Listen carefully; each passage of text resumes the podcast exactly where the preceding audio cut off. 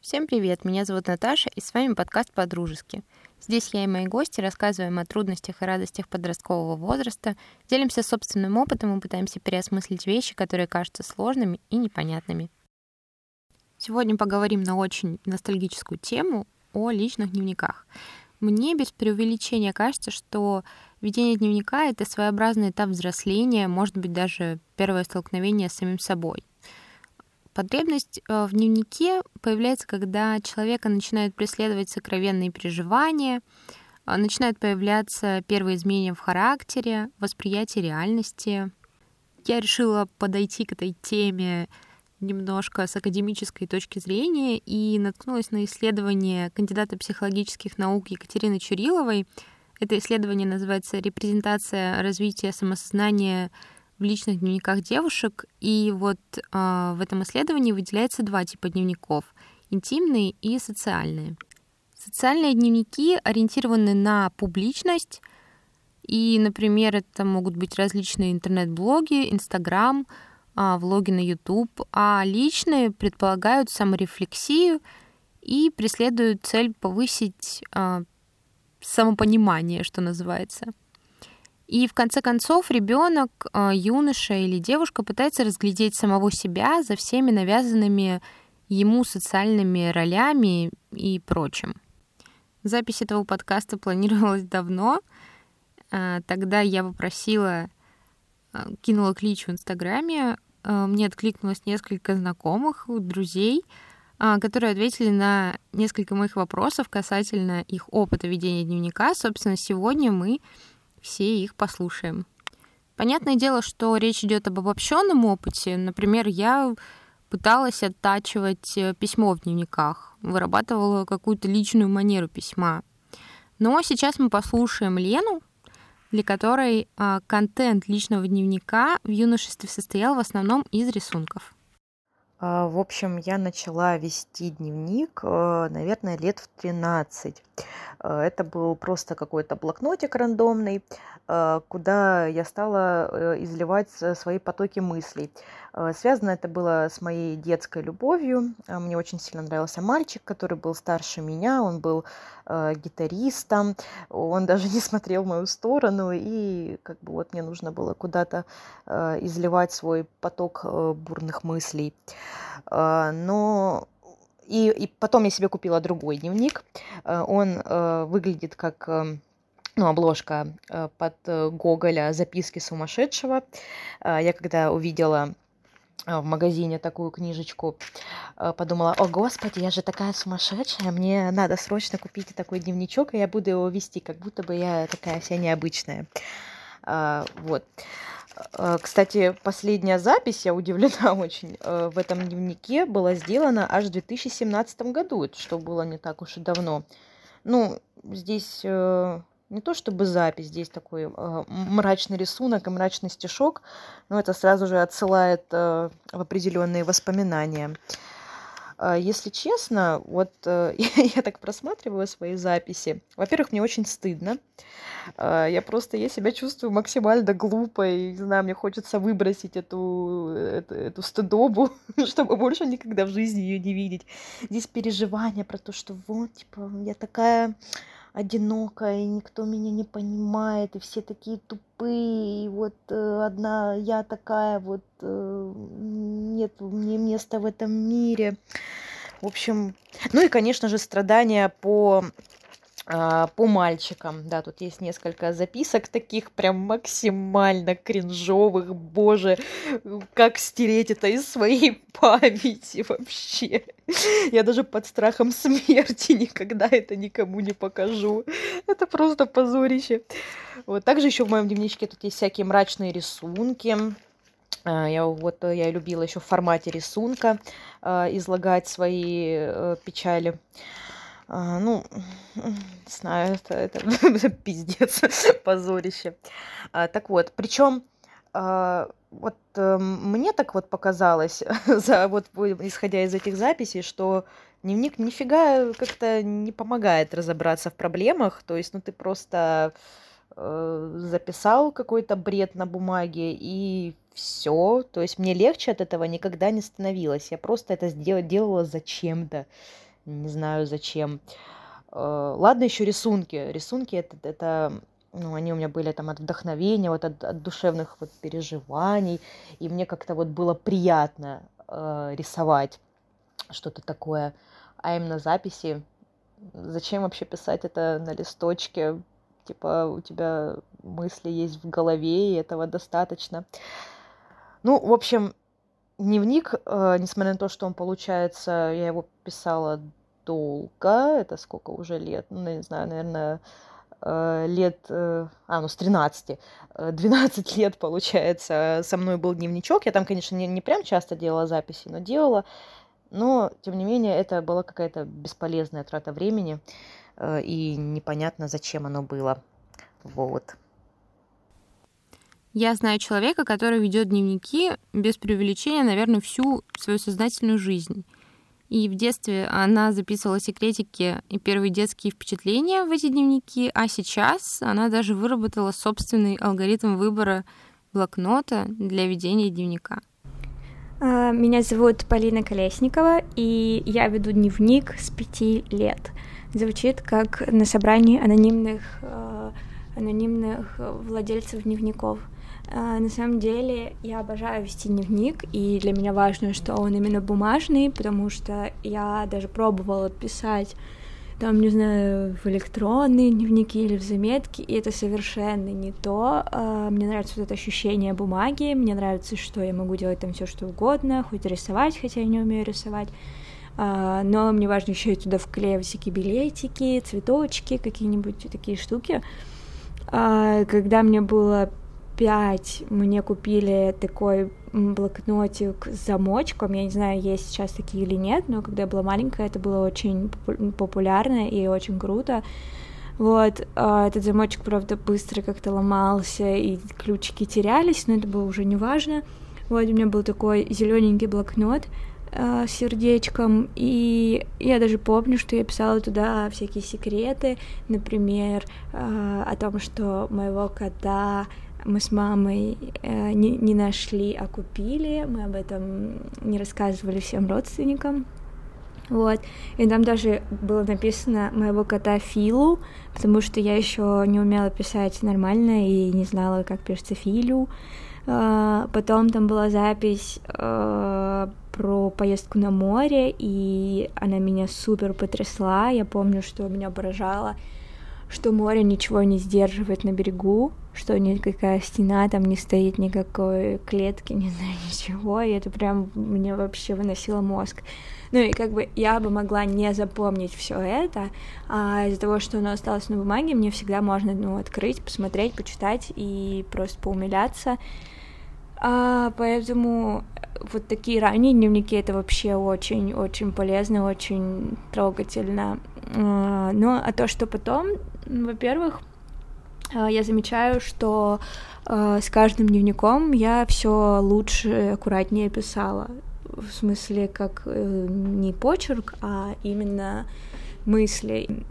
Мне нравится, что я могу открыть, не знаю, там 2010 год и прочитать все, что у меня, ну не все, конечно, но очень много того, что меня волновало в то время, как-то проанализировать, э, понять, что, а, так вот откуда ноги растут у этого вот не знаю, моего убеждения, и это какое-то ощущение еще и контроля, а я его очень люблю, а, потому что я как бы все документирую, я все, не знаю, все, все пытаюсь сохранить.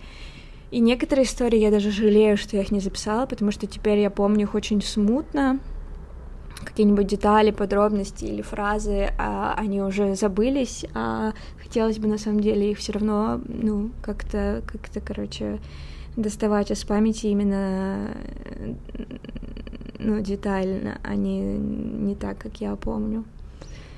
Вот, я редко их на самом деле перечитываю, потому что их уже довольно много, я даже не могу сказать, сколько штук, штук 10, наверное. Потом, ну, и сложно выбрать, какой именно открыть. Еще иногда мне стыдно их перечитывать, потому что я пишу какие-то глупости, например, или пишу как-то, ну, так как сейчас бы я не стала писать, или переживаю о каких-то вещах, которых сейчас бы не переживала, или совершаю какие-то ошибки. И я такая, а, зачем, Полина? Но это вот что это очень мое, очень личное. Я знаю, что никто, кроме меня, это никогда не прочитает, и это важно. А, важно вот это ощущение безопасности. Это такое безопасное пространство, где я могу быть с собой, и никто никогда в него не влезет.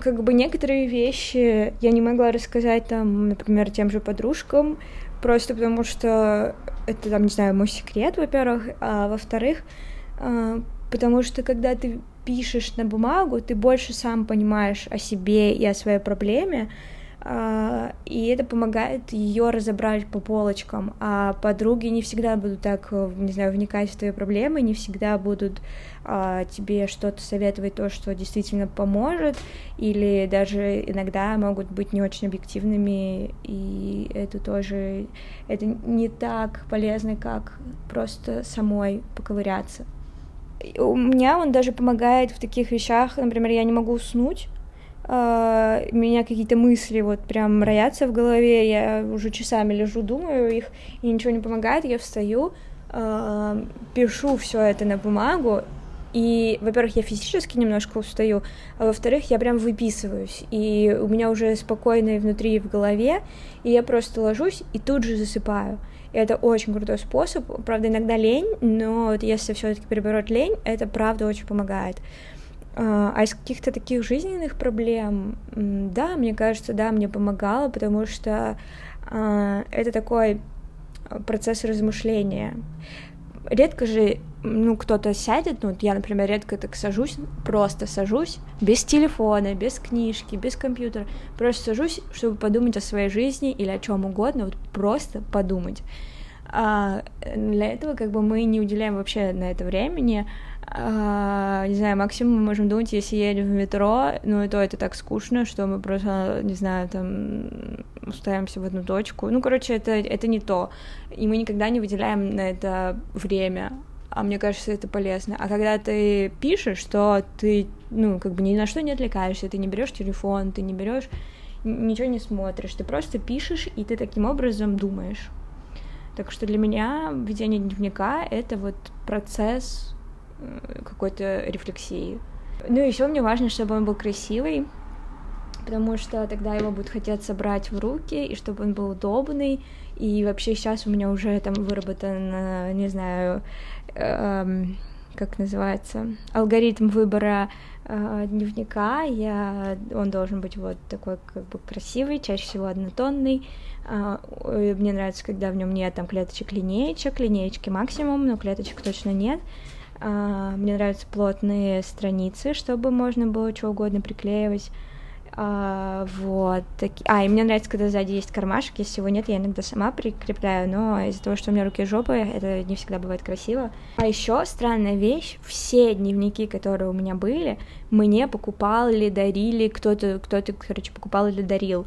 Я сама никогда сам этот блокнот не покупала, и это очень странно. Это очень странно, вот правда так каждый раз складывалось. Ну, наверное, потому что себе вот такие красивые, как бы, как будто неловко дарить. Подарки делают э, обычно красивые, какие-то нарядные, и в них приятно уже создавать дневники. К слову, давайте вспомним эти дневники с замочками. У меня тоже такой был. И, как сейчас помню, он был розовый, с таким пластмассовым замочком в виде сердечка.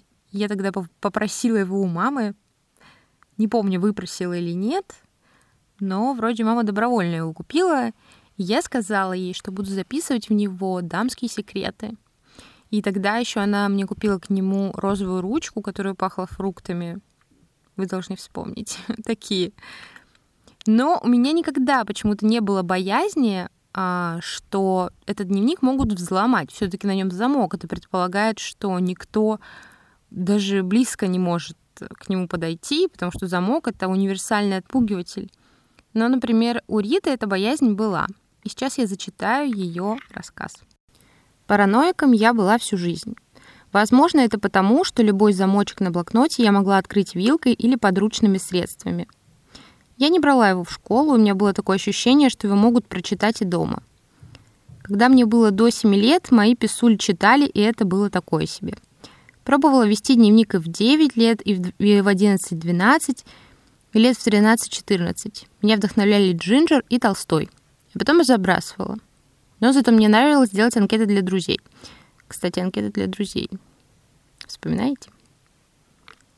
Страх, что кто-то доберется до моего дневника, прошел лет 18-19, и то если живу с кем-то, не бросая на видных местах, чтобы не скушать. Хотя, конечно, мой почерк еще надо постараться разобрать. Защита от похитителей дневников.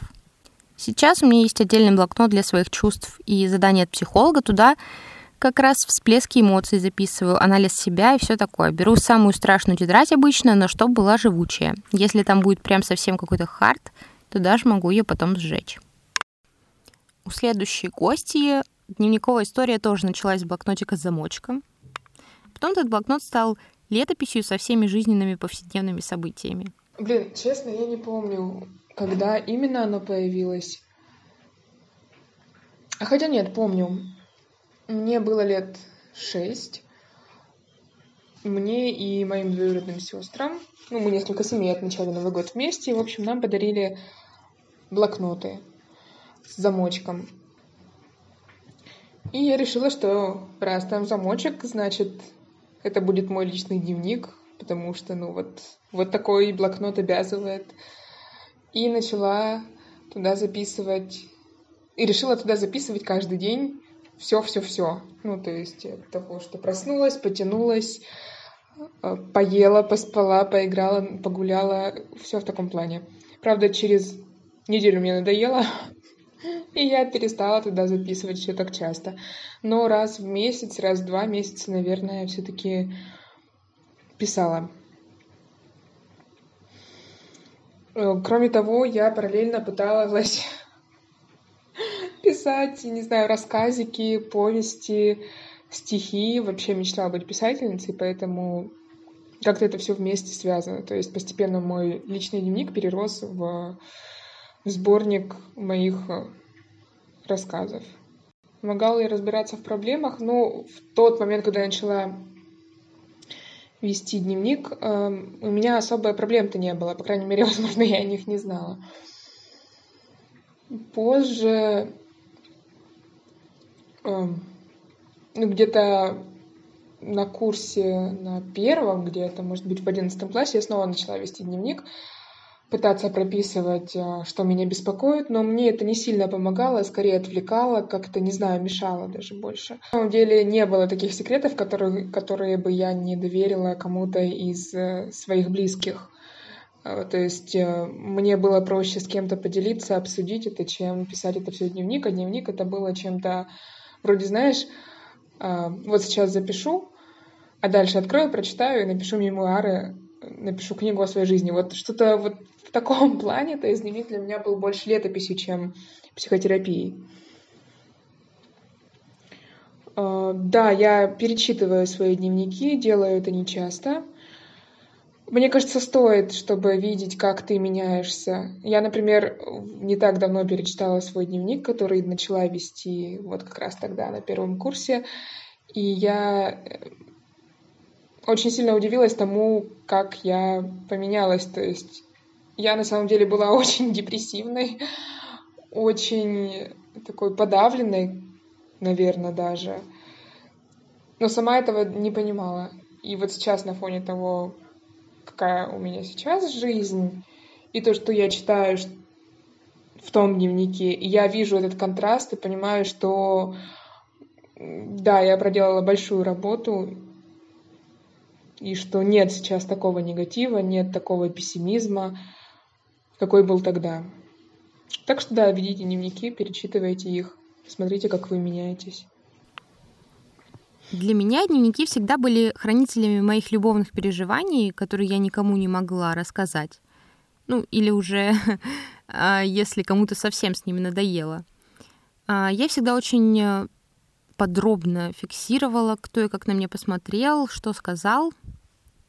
А, но позднее ко всяким любовным историям еще прибавилось планирование будущего, какие-то, опять же, отработки письма и так далее. А вот, например, следующий наш гость, Олег, подошел к ведению дневника максимально практично. Слушаем. Всем привет. А, у меня возникло желание вести дневник примерно лет в 11 э, или 12. А, помню, ну это было летом, а, Тогда в то время обычно летом я зависал дома, редко гулял, читал литературу – которую нам задавали в, школу, в школе на каникулы летние.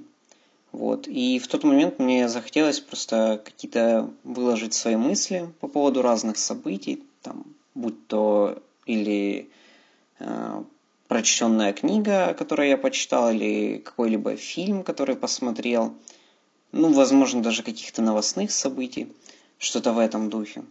Э, но если говорить в привычном понимании, как бы я в то время мало общался, и это были либо ребята с секции, там, либо школьные друзья, и поэтому э, в дневнике не было каких-то сплетен, там, секретов, э, чего-то привычного, в общем, дневнику. Ну, как это бывает, когда там подросток ведет дневник и записывает какие-то, возможно, там мысли, там, я поссорился с тем, я там влюбился в, в ту девчонку или что-то в этом духе.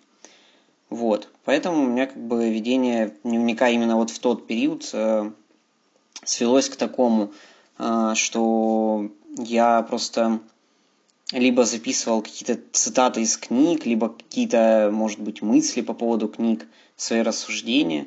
Э, вот. Э, затем, ну, где-то через неделю мне это надоело записывать. Я думал, хм, зачем мне это делать? Э, я лучше прочитаю еще какую-то книгу после прочтения предыдущей. И не буду тратить время на записывание мыслей, да и не особо это и нужно было. Но затем, где-то лет э, примерно ну, в 15 или в 16, если я не ошибаюсь, у меня как бы появился такой электронный, можно сказать, дневник, но это был не какой-то там привычный вордовский да, файл. Это была, ну, в общем, заброшенная страничка – моей подруги, а, на которую я писал ну, в личное сообщение, соответственно, свои мысли. А, это была подруга, не девушка, просто с этой подругой я общался, она удалила страницу, завела новую, по-моему, то ли у нее, она забыла пароль, то ли что-то в этом духе. Вот, и, ну, на самом деле это странно, но, по-моему, в тот момент я еще не знал, что ВКонтакте можно писать сообщения самому себе.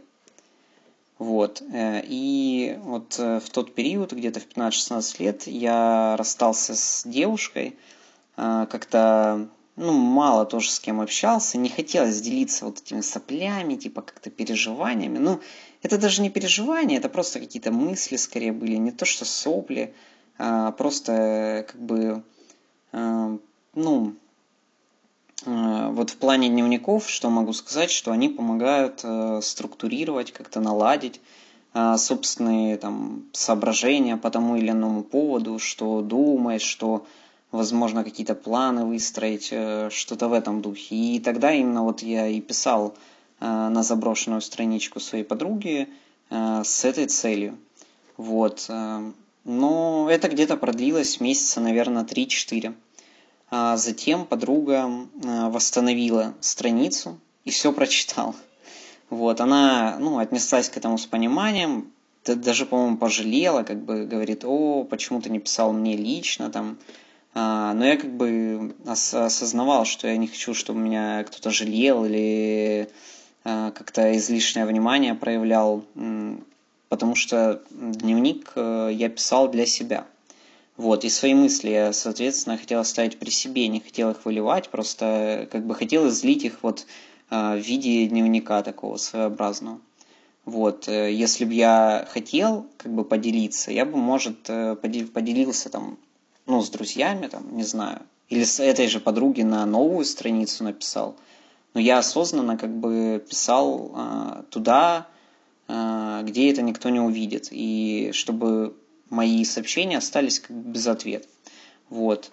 И вот в тот момент, когда она это прочитала, когда пожалела, написала мне, э, я как-то почувствовал себя уязвимым, что ли, и желание излагать мысли в дневниках у меня вообще вот пропало э, до сих пор. То есть у меня совершенно нет желания что-то писать где-то, потому что чувствую себя каким-то, не знаю, незащищенным, не хочется, чтобы это читали, вот в этом духе.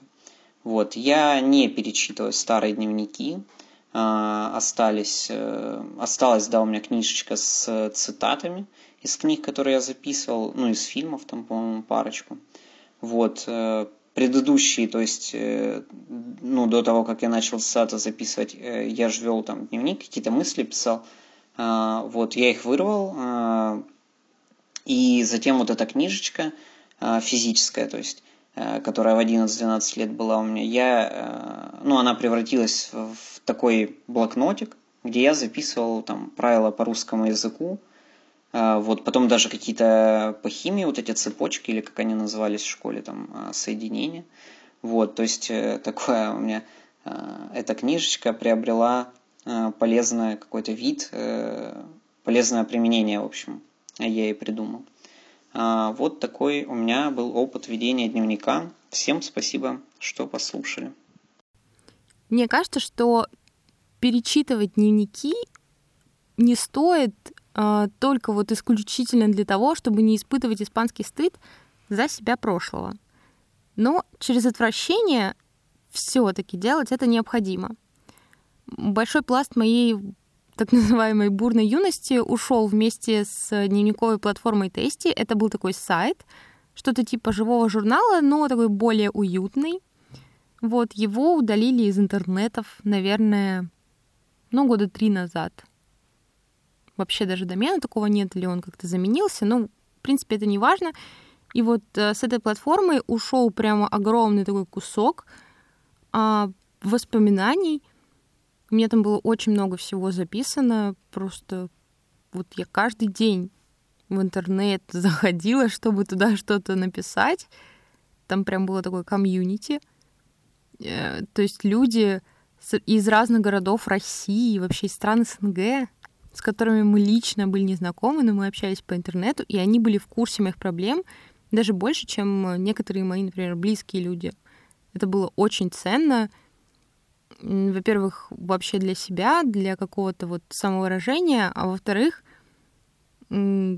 помогало увидеть, насколько по-разному люди относятся к твоим проблемам. То есть посмотреть максимально, э, увидеть максимально большой спектр мнений. Мне кажется, это было полезно. Если честно, мне очень хотелось бы вернуться к этой платформе и посмотреть на 16-летнюю вот Наташу, которая была глупенькой и из всего вот делала события огромного масштаба, чтобы просто себя пожалеть и сказать, что в итоге все будет нормально. Спасибо огромное всем моим гостям за то, что они поделились своим опытом, своими эмоциями, и вам спасибо за то, что прослушали этот подкаст. До новых встреч!